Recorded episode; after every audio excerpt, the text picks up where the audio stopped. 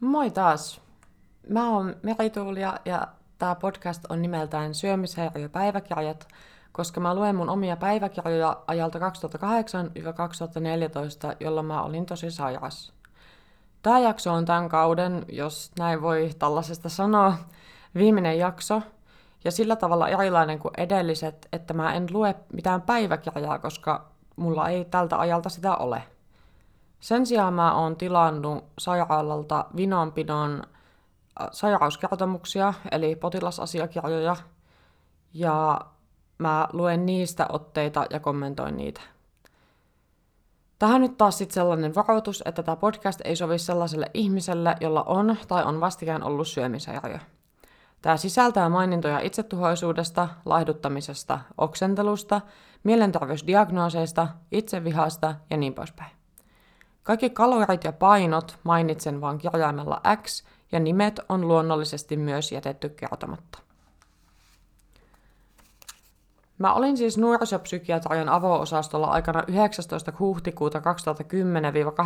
kesäkuuta 2010 diagnoosena muun muassa lievä masennustila ja epätyypillinen laihuushäiriö. Lähdetään liikkeelle niistä syistä, jotka johti siihen, että mä päädyin sinne osastolle – Syksyllä 2009 mä kävin nuorisopsykiatrian poliklinikan tapaamisissa niin 1-2 kertaa viikossa. Ja mä luen nyt teille noista tapaamisista otteita.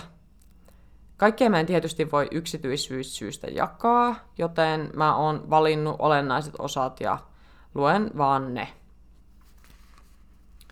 Seitsemäs ensimmäistä päivystyskäynti. Ja tämä lähete on tullut meidän koulun kouluterveydenhoitajalta. 14-vuotias tyttö, äitinsä toinen lapsi. Isoveli, joka ei asu kotona. Koulussa kahdeksannella luokalla menestyy hyvin 8-9 keskiarvolla. Syys-lokakuulta vetäytyneisyyttä ja väsymystä. Käynyt alakuloiseksi ja itkuiseksi. Yrittänyt oloa parantaa liikkumalla ja syömällä terveellisesti. Ruokahalu heikentynyt ja paino laskenut. Koulu ei kiinnosta samoin kuin ennen, ei koulupoissaoloja. Hevosia kotona, näiden hoito ja ratsastus ovat jääneet vähemmälle. Rakastanut kuitenkin musiikkia, piirtämistä ja kirjoittamista edelleen. Nälän tunteen puutteen sanoo ruokahalun heikkouden syyksi. Kertoo epämääräisiä itsetuhoisia ajatuksia olleen joskus, ei suunnitelmaa eikä eleitä. Kertoo keskittymiskyvyn heikenneen ja ahdistuneisuutta julkisissa paikoissa, kuten ruokalla. Tila. Asiallinen, ikätasoa vastaava, ulkoisesti siisti. Puhuu koherentisti, orientoitunut täysin. Ei harhaisuutta, eikä puheen tai ajatuksen epäjohdonmukaisuutta. Mieliala matala, hiukan ilmeetön. Ei itsetuhoisia ajatuksia nyt. Kuvaille tuntemuksia monisanaisesti. Suositeltiin tässä vaiheessa avio, avio, anteeksi, arviojaksoa nuorisopsykiatrian osastolla, mutta tähän ei pitkällisen keskustelun perusteella suostu. Pakkohoidon kriteerit eivät mielestäni täyty. Suositellaan potilasta nuorisopsykiatrian poliklinikalle kiireellisesti tällä tekstillä. Lisäksi ottaa nyt yhteyttä kouluterveydenhoitajaan, jolle potilaan lupa kopio tästä tekstistä. Tarkoitus olisi ohjata kunnan resurssien puitteissa koulukuraattorille tai psykologille ja jatkossa nuorisopsykiatrian poliklinikan tutkimukset. Mikäli tilanne jatkuu samanlaisena tai pahenee tai eivät siedä tilannetta tai itsetuhoisuutta TMS, niin uusi arvio psykiatrian päivystyksessä. Diagnoosi F32.9. Sitten toisella tutkimuskäynnillä sanotaan, Nuori kertoo, että pelkää lentokoneita, koska ne voivat tipahtaa, tai laivoja, koska ne voivat upota, samaten hissejä, Nuori kuvaa olevansa perfektionisti, vaativa, ei kestä epäjärjestystä, tulee ahdistunut ja turvaton olo. Kotona on ilmeisesti sanomista hyvin herkästi. Äidin kertoman mukaan viime syksy alkoi olla todella hankala ja tammikuussa nuori ei päässyt enää sängystään ylös. Vetäytyneisyyttä, väsymystä, alakuloisuutta ja itkuisuutta. Lisäksi ruokahalu on heikentynyt ja painokin jonkin verran laskenut. Vasemmassa käsivarressa ulkosyrjällä jotain viiltoja. Kysyn niistä, mutta merituulia ei halua niistä puhua. Sen sijaan alkaa itkemään ja sanoo, ettei jaksa. Pelkää joutuvansa osastolle. Ajattelee uniongelmien ja masennuksen olevan omaa syytään, kun alkanut vuosi sitten pelleilemään syömisten kanssa. Kertoo aluksi laihduttaneensa, mutta syömättömyys on hänen mukaansa riistäytynyt käsistä ja nyt saattaa mennä päiviä, että syö vain pari jukurttia.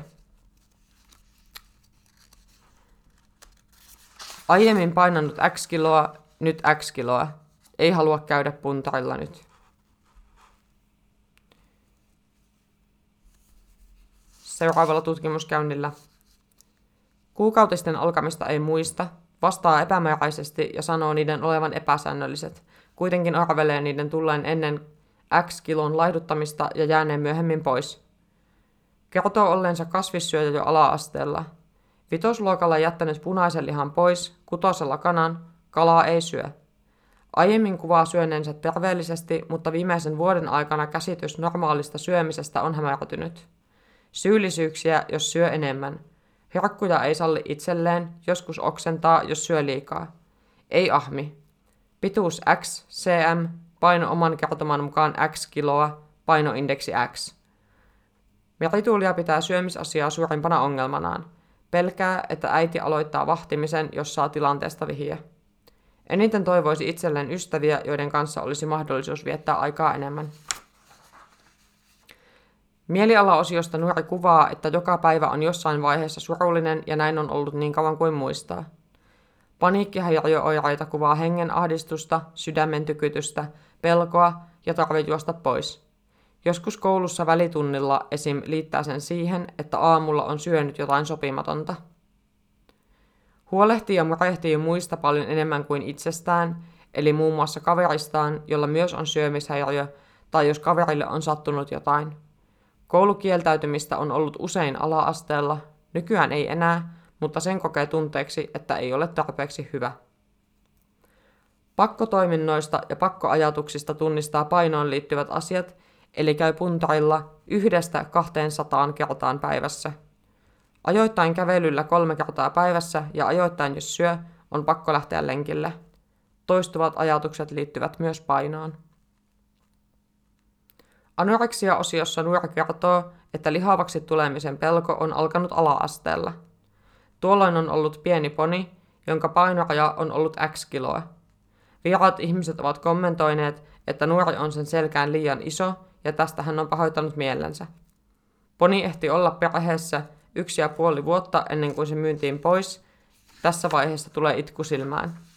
Ei ole koskaan painanut X kiloa, mutta ei ole pystynyt ponilla ratsastamaan arvostelujen vuoksi. Tällä hetkellä hevonen. Nälkätilaa kokee kahtena päivänä viikossa, laihdutusmielessä käyttää liikuntaa hyväksi, hyvin harvoin oksantaa. Nuori ei syö koulussa, epäilee, että päivän mittaan syö noin X kaloria. Ajoittain matalan sokerin oiretta eli pyörittää ja paleilee sekä heikottaa. Ei ahmimista, ei tarkkaavuus- tai yliaktiivisuushäiriöoireita. Diagnoosi F32.9. Välikommentti. Oli kyllä ahmimista, en vaan kehdannut kertoa siitä. Ahmin ja oksensin usein, mutta en kehdannut kertoa, koska hävetti niin paljon. Jatketaan näistä lausunnoista ajalta siis ennen kuin mut otettiin sinne osastolle. Hoitosuunnitelma. Käytiin läpi nuoren arviointi- ja tutkimusjaksolla tulleita asioita – Nuoren lapsuus on ilmeisen traumaattinen ja turvattomuutta. Nuori oirehtii sekä murrosikää että elämän varrella tulleita ongelmia. Nuorella on myös koulukiusaamista, vähän kavereita ja yksinäisyyttä. Äidin kertoman mukaan syöminen on ajoittain outoa ja ajoittain yöpyöräilyä ja lisäksi ollut kasvissyöjä pitempään. Nuoren kehitys on osittain kysymysmerkki, kuukautisista ei ole tietoa, nuori ei ole halunnut niistä puhua. Ja välikommenttina se, että mulle se oma naiseksi kasvaminen oli jotenkin kauhean iso kynnys, niin kuin aiemmissa jaksoissa olen kertonut, että se tuntui siltä niin kuin yhtäkkiä mua jotenkin seksuaalisoitaisi ja mun keho ei enää kuuluisi mulle. Ja tämä sama ajatus liittyy siihen, että mä en myöskään halunnut keskustella niistä kuukautisista. Mä jatkan nyt tästä hoitosuunnitelmasta. Nuori tarvitsee terapiaa, mahdollisesti kognitiivista, Nuora tulee vielä huomenna aamulla diagnostisia haastatteluja jatkamaan, jolloin tehdään YMRS ja BDI ja tarkennetaan syömisongelmatiikkaa. Seuraavana päivänä. Keskusteltiin myös syömisestä ja nuora kuvaa sitä, että viime aikoina ei syömisen suhteen ole ollut ongelmia. On kasvissyöjä ja aamuisin syö ennen kouluun lähtöä, koulussa on vaikea syödä, koska kaverit arvostelevat nuoren kertoman mukaan. Hirvittelevät sitä, miten paljon hän syö. Kouluruokalaan pystyy menemään kasiluokkalaisten kanssa, jotka nuoren mielestä syövät normaalisti. Nuori syö kasvisruokaa. Hän kertoo, että kun tulee koulusta, niin on kamala nälkä, koska kuitenkin koulussa syöty ruokamäärä ei ole kovin suuri. Ja tästä puuttuu paperi. Äh, joka tapauksessa jatkamme. Mm. Äh, kertoo melko spontaanisti tilanteestaan. Kokee olevansa kotona liikaa tai liian vähän tai epäkelpo ja huono. Siksi ei halua syödäkään mitään, ei halua häiritä, toivoo olevansa näkymätön. Kokee, ettei kukaan kuuntele mitään, että se mitä hän kertoo ei ole huomionarvoista. Haluaisi muuttaa Ouluun, koska ko- kokee kotikuntansa niin ahdistavaksi. 11.12.2009 taas Poliklän käynti. Tämmöinen tavallinen tapaaminen taas sairaanhoitajan kanssa. Lausunto. Ää, kokee syömisen suuremmaksi ongelmakseen. Sanoo, ettei oikein enää tiedä, mikä on normaalia. Harvoin tuntee nälkää ja kokee vaikeaksi syödä toisten nähden. Omien tarpeiden tunnistaminen on hankalaa. Kertoo painavansa X kiloa, pituus X senttimetriä.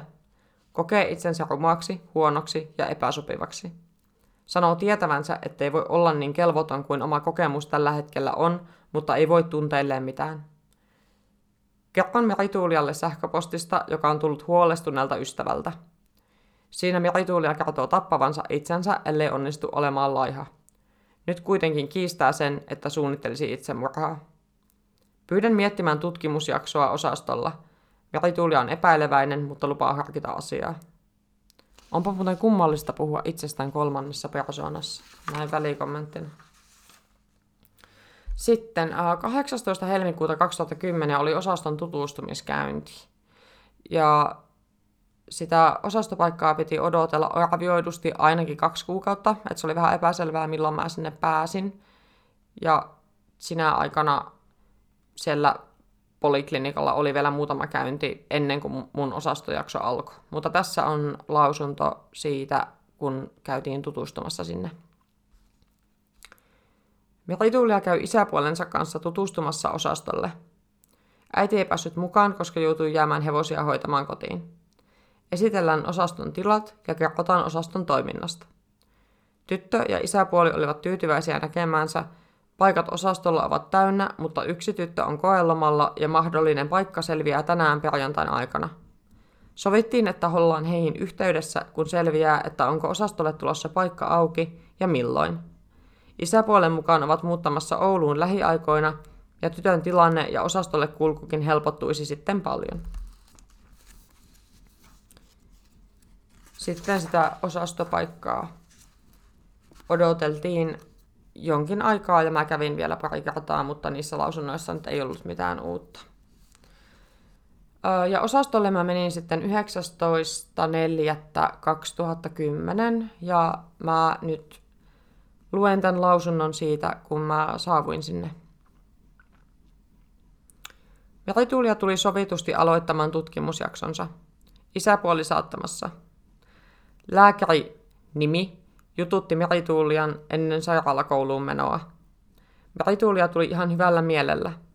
Pitää tärkeänä, että pääsee keskiviikkoisin, keskiviikosta torstaihin, yölomalle kotiinsa ratsastamaan ja hoitamaan hevosiansa. Harrastus on hänelle tärkeä, viikonloppuisin on toisinaan kilpailussa hevosten kanssa. Kertoo hänellä olevan kasvisruokavalio. Lääkityksistä kysyttäessä kertoo hänellä olleen käytössä unilääke, jota ei sitten ollut käyttänyt. Muita lääkityksiä ei kertomansa mukaan ole. Lähtee keskustelun jälkeen sairaalakouluun. Koulukirjat on huolehtinut mukaansa. Sitten mä kerron vähän vapaasti siitä, että minkälaista oli olla siellä osastolla. Ekana päivänä mä tosiaan siellä katsottiin kaikki mun kamat, että mulla ei ole mitään terävää tai sellaista, millä voi vahingoittaa itseään mukana, että esim. Niin kuin, omia shavereita tai semmoisia ei saanut olla, mutta avo-osasto on siitä erilainen, että siellä saa kulkulupia sen mukaan, että jos käyttäytyy kunnolla. Eli sai käydä vaikka leffassa tai kaupungilla tai kävelyllä tai mä tykkäsin käydä uimahallissa ja muuta tällaista, kun mun paino oli kuitenkin niin kuin normaali, ainakin suurimman osa ajasta, niin sitten sitä mukaan, kun käyttäytyi hyvin, niin sai tällaisia lupia. Siellä oli ruokailut neljästi päivässä, niin kuin aamupala, ää, välipala, päivällinen, toinen välipala, iltapala, olisikohan ollut jotain tällaista. Ja sitten siellä jaettiin niin kuin keittiövuoroja, ja ne oli kuin joka päivä jollain, kaksi ihmistä siellä niin kuin, ää, siivosi sitä keittiöä ja laittoi ne ruuat valmiiksi esille. Ne ruuat oli tietenkin valmiiksi tehty. Ja siellä osastolla oli muistaakseni jotain ehkä kahdeksan nuorta, jos oikein muistan, aika erilaisista syistä. Ja osa niistä huoneista oli semmosia, joissa oli huonekaveri ja osa semmosia, joissa ei ollut. Ja mä olin siellä mun huoneessa yksin, että mulla ei ollut huonekaveri. Siellä oli päivätoimintaa, niin kuin toimintaterapiaa, muun muassa tehtiin kuvataidetta, sitten meillä oli musiikkiterapiaa, me käytiin kaikilla semmoisilla päiväretkillä niin kuin pyöräilemässä ja elokuvissa, ravintolassakin kerran ja muuta tällaista. Ja sitten mä kävin mun ysiluokan loppuun tuolta sairaalakoulusta. Ja se toimi siis silleen, että yläasteelta ne lähetti kaikki kokeet sinne sairaalakoululle, ja mä tein ne kokeet siellä, ja sitten ne lähetettiin takaisin sinne mun yläasteelle arvosteltavaksi. Ja mulla oli mukana tosiaan pelkästään ne koulukirjat, mitkä mulla oli. Ja meidän sairaalakoulussa, mikä oli semmoinen pieni parakki, niin siellä oli oppilaita ehkä, mitä mä nyt heittäisin, kymmeniseen tai jotain. Ja osalla oli aika vaikeitakin ongelmia niin kuin keskittymiseen ja mun kanssa. Ja osalla oikeastaan ei. Et mä oikeastaan opiskelin itsenäisesti sen koko ysiluokan loppuun. Meillä oli niin kuin yksi opettaja siellä ja sitten toinen, joka oli niin kuin apuopettaja. Mutta mä pärjäsin ihan hyvin sillä, että mä vaan luin niitä kirjoja ja tein niitä tehtäviä ja sitten mä tein ne mulle lähetetyt kokeet. Ja ei se tuntunut mitenkään niin kuin hirveän hankalalta, että oikeastaan mä nautin siitä itsenäisesti opiskelusta siellä. Ja mä tykkäsin olla osastolla siinä mielessä, että se oli semmoinen turvallinen ympäristö, jossa oli aina samat rutiinit. Siellä tultiin herättään, siellä oli samaan aikaan kaikki ruokailut. Siellä oli äh, turvallinen henkilökunta, jolle jutella ja Mä vähän pelkäsin mun omaa hoitajaa siitä syystä, että se oli semmoinen ääninen, isokokoinen mies, mutta ihan hyvin mä senkin tuli sit juttuun. Mun suosikkityyppejä siellä oli muun muassa meidän sairaalakoulun opettaja, joka oli aina yhtä aurinkoinen ja ihana. Ja sitten muutenkin henkilökunta siellä mun mielestä oli ihan huippua, niin kuin että jopa sivojat siellä, vaikka heille ei meidän asiat niin syvällisesti kuuluneetkaan, niin saattoi kysellä kuulumisia. Ja muutenkin siellä oli aika semmoinen lämmin tunnelma, että jos joku on siinä tilanteessa, että on jostain syystä niin kutsutusti joutumassa nuorisopsykiatrian avopolille, niin älkää ajatelko sitä joutumisena, se on, se on suuri mahdollisuus. Mutta joo, se, siinä ehkä oli silleen niin pähkinänkuoressa mun fiiliksiä siitä. Vaikeeta siellä osastolla oli se, että tietenkin se kulkeminen oli tietyllä tavalla rajoitettua, että se oli muistaakseni kaksi tuntia se aika, minkä sai olla poissa sieltä osastolta – ja siinä ajassahan nyt ei kauheasti ehi. Sitten oli tietenkin niin kuin viikonloppulomia kotona, jos oli, tai niin kuin sovitusti. Ja joskus saattoi saada yölomia, jos siihen oli joku hyvä syy tai jos oli tarpeeksi hyvässä voinnissa. Mä koin hankalana myös ne yhteisruokailut, koska mä inhosin myös kouluruokailua, kun mun oli vaikea syödä niin, että muut näkee. Tai että muut syö yhtä aikaa. Ja sitten vaikeaa oli välillä myös se, että kun piti osallistua johonkin sellaiseen niin kuin aktiiviseen ryhmään, vaikka ei ollut yhtään sillä tuulella. Mutta näistä lausunnoista päätellen mä oon ollut ihan reipas siellä, mutta se osasyy on se, että niin kuin noissa aiemmissa jaksoissakin käy ilmi, niin mä aika paljon esitin paremmin voivaa kuin mä olin, koska mä koin semmoista syvää syyllisyyttä siitä mun pahoinvoinnista. Ja osastolla ollessa tehdään joka päivä tämmöinen paperi, jossa lukee päivämäärä ja hoidosta vastaavat henkilöt ja sitten potilaan juridinen asema. Se voi olla vapaaehtoisessa hoidossa, missä minä olin, tai sitten niin kuin vasten tahtoaan hoidossa, eli pakkohoidossa niin kutsutusti. Ja sitten on potilaan kanssa tehdyt sopimukset. Mulla oli vapaakulku, eli kun kysyin luvan, niin sain mennä minne halusin. En nyt ihan minne halusin tietenkään ikärajat huomioon ottaa ja muu tämmöinen, mutta kuitenkin. Ja sitten lääkärin määräykset, niin kuin vaikka, että otetaan pituuspainopulssi, bla bla bla, tällaista. Ja sitten tilan seuranta, joka oli, niin kuin, että miten toimii päivittäin ryhmässä. Sitten oli iltaseuranta ja seurattiin sitä, että miten kommunikoi perheen kanssa niin kuin puhelimitse. Ja sitten sitä ruokailua saatettiin kanssa niin kuin seurata. Mulla täällä esimerkiksi ähm, 19.4. on potilaan tilan seurannassa mainittu, että äh, painoa ei halunnut otettavan, syyksi sanoi, ettei vain halunnut, että sitä otetaan. Ja toisaalta ryhmätoiminnoissa, että osallistui vapaa-ajan ryhmään, oli puhelias ja hyvän tuulinen, otti kontakteja muihin nuoriin. Ja mä otinkin, mä tykkäsin niistä muista nuorista, joita siellä oli, ja olin aika sosiaalinen, niin kuin mä luonteellani oon, ja ehkä se ympäristö niin kuin mahdollisti mulle sen, että mä pystyin vähän tulemaan ulos sieltä kuorestani. Meillä oli myös musiikkiterapiaa, mikä oli ihan mun juttu täällä lausunnossa. Onkin äh, 22.4. mainittu, että osallistui musaryhmään, siivosi huoneensa ja osittain katsoi elokuvan. Hyvän tuulinen ja hymyilevä oli syönyt aamupalan ja hyvillä mielin lähti kouluun. Että niin kuin paljon tällaisia hyviä päiviä on myös ollut siellä osastolla. Ja mä sain tosi paljon kulkulupia, koska mä noudatin niitä sääntöjä tosi tarkasti. Niin tosi monessa näissä päivittäismerkinnöissä on iltaseurannan kohdalla joku tällainen, kuten vaikka, että lähti päivällisen jälkeen kaupungille. Kertoi, että menee kaverinsa kanssa elokuviin. Olivat käyneet katsomassa elokuvan Liisa Ihmemaassa ja Meri tuli ja palasi osastolle sovitusti kaverin äidin kyydillä. Mä en luistanut niistä säännöistä ollenkaan, Mä olin yhdesti myöhässä siksi, että oli niin kauhean vastatuuli, että mä saanut sitä pyörää kulkemaan siinä tuulessa. Osastolta sai siis pyörän lainaa myös. Sitten täällä kerrotaan 27.4., että osallistui vapaa-ajan ryhmään hyvän tuulinen ja iloinen. Kertoi pitäneensä esityksestä. En muista, mikä esitys oli kyseessä, mutta kuitenkin. Ja iltaseurannassa on sanottu, että Ilmoitti, ettei olisi lähdössä keskiviikkona kotiinsa yölomalle, vaan on mieluummin osastolla.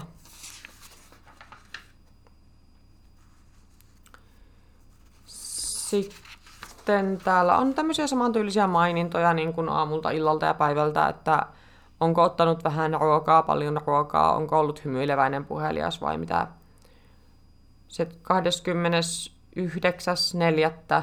on seuranta kohtaan kirjoitettu, että Itkee huoneessaan ja ei aluksi kerro mikään hätänä, mutta saa sanotuksi sitten, että punnitus on alkanut häntä ahdistamaan, koska hän mielestään on niin lihava, ja näin myös kaikki muut hänestä ajattelevat.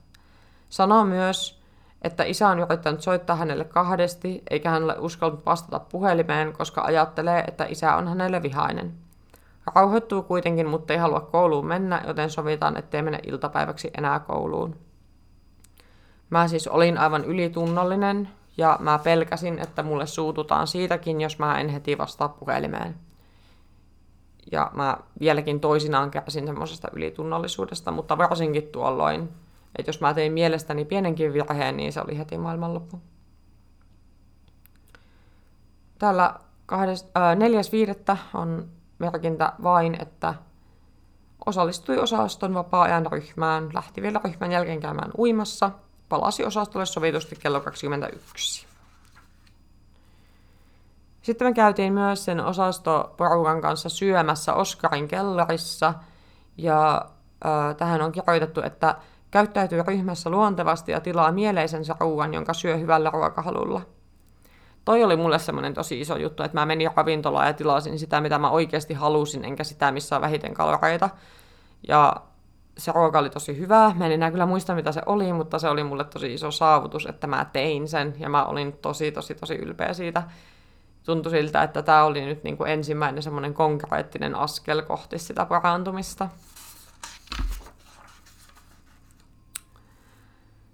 Sitten toinen kuudetta. Käynyt kaupungilla. Kieltäytyy painomittauksesta suostuttelusta huolimatta, sanoo edellisellä kerralla menneen päivän pilalle.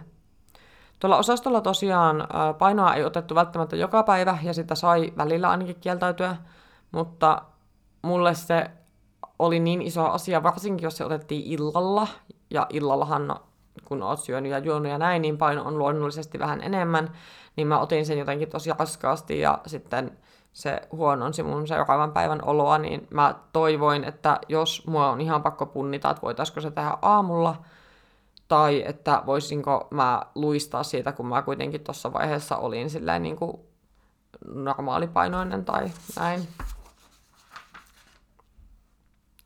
Meillä oli osastolla myös leffailtoja. Täällä on kirjoitettu siitä, että oli toisten nuorten mukana hakemassa elokuvaa leffailtaan, kovasti kommentoi elokuvaa seuratessaan ja joi omaa kevyt limmusaa, mutta karkit jätti väliin. Elokuvan jälkeen venytteli ja voimisteli olohuoneen tuolilla ja lattialla – Täytyy myöntää, että mä jonkun verran syyllistyin osastolla semmoiseen salaliikuntaan, että yöllä mä jumppasin ja muuta, ja koska se oli avo-osasto, niin siellä ei ollut mitään niin kuin yötarkastuksia, niin kuin vaikka suljetulla osastolla on. Ja mä saatoin niin kuin jumpata mielestäni niin, kuin niin paljon kuin kuinka paljon kaloreita olin päivässä syönyt tai jotain muuta tollasta, mutta mä sitten vähän kärähtelin siitä tarkkojen hoitohenkilökunnan jäsenten ansiosta ja kiitos heille siitä, koska eihän toi nyt millään tavalla mun niin kuin, parantumista edistänyt. Sitten täällä on kommentoitu iltaseurannassa, että tuli uintireissulta sovitusti, söi pienen annoksen päivällistä ja lähti kaverin luo kylään. Kertoi saaneensa autokyydin. Palaa kello 20 mennessä ja sovitusti tuli takaisin ja iltapalaa ei halunnut ottaa.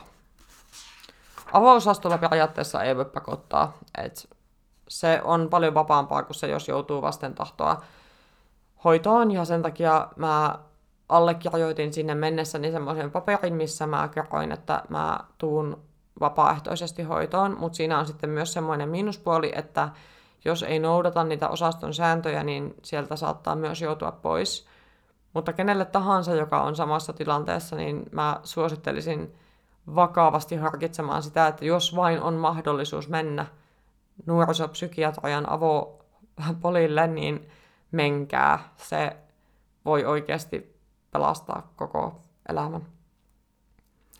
Sen jälkeen mä olin tota, kesälomalla, tai siis ratsastusleirillä itse asiassa. Mulla oli valmennusleiri, se oli jo maksettu, joten olin menossa sinne huolimatta siitä, että mulla oli osastojakso käynnissä ja tämä sovittiin hoitohenkilökunnan kanssa, mutta sitten kävi niin, että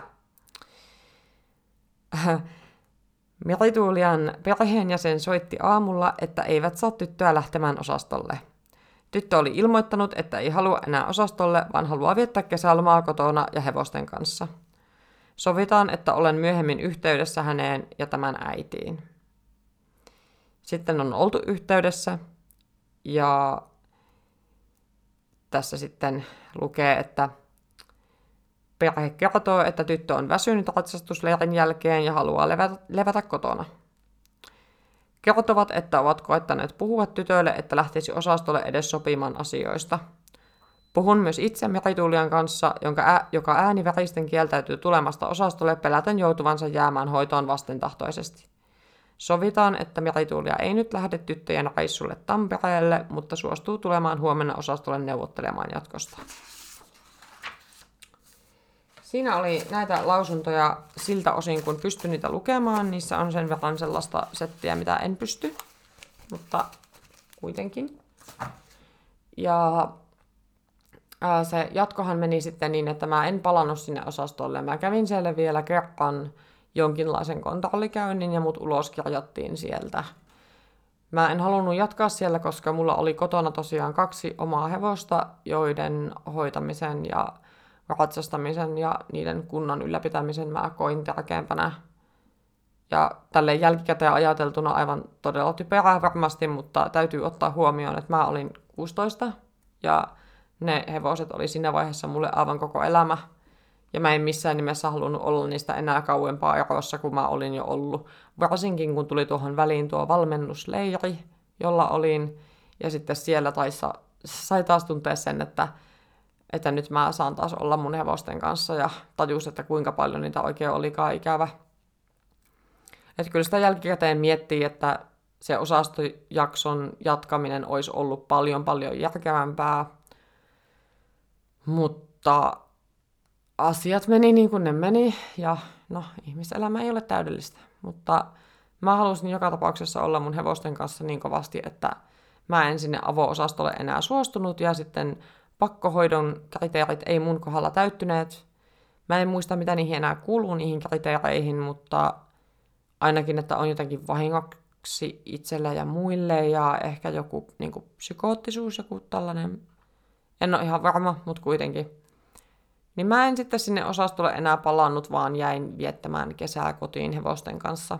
Ja voin kyllä vähän paremmin sen osastojakson jälkeen, että mun syömisrytmistä tuli hieman normaalimpi ja mun paino siellä vähän nousi ja mä sain niinku semmoista elinvoimaa, niin kuin noissa lausunnoissakin näkyy, että on hymyileväinen ja energinen ja osallistuu vapaa-ajan toimintaan niin kyllä mä sieltä sain niin kuin tosi paljon siinä kahdessa kuukaudessa, mitä mä siellä olin. Ja oon siitä tosi kiitollinen, vaikka joskus mä mietin sitä, että kyllä mun olisi pitänyt jäädä sinne pidemmäksi aikaa. Mutta joo, äh, siinä oli tämmöinen paketti avo-osastolla olemisesta. Jos tulee mitään kysymyksiä tai jos haluatte tästä asiasta jonkun jatkojakson, niin tota, laittakaa mulle viestiä unipuutarha.net. Myös samanniminen Instagram-tunnus löytyy, jonne voi laittaa viestiä. Ja näillä näkymin tämä on tämän niin kutsutun kauden viimeinen jakso ja seuraavaksi hypätään sitten vuoteen 2012, jos muistan oikein. Mutta kiitos, että kuuntelitte ja anteeksi, että tämä oli vähän tämmöistä epäkoherenttia, kun mä selasin tuommoista valtavaa paperipinoa, mistä mä olin alleviivailut ja yliviivailut, mitä sattuu, sen mukaan mitä luen. Että tämä ei ollut ihan niin helpoimmasta päästä pitää tämä podcasti, mutta tuota, tämmöinen tämä nyt oli ja toivottavasti tästä on jollekin jotakin hyötyä joskus. Mutta ei siinä, tuota, kuulemisiin.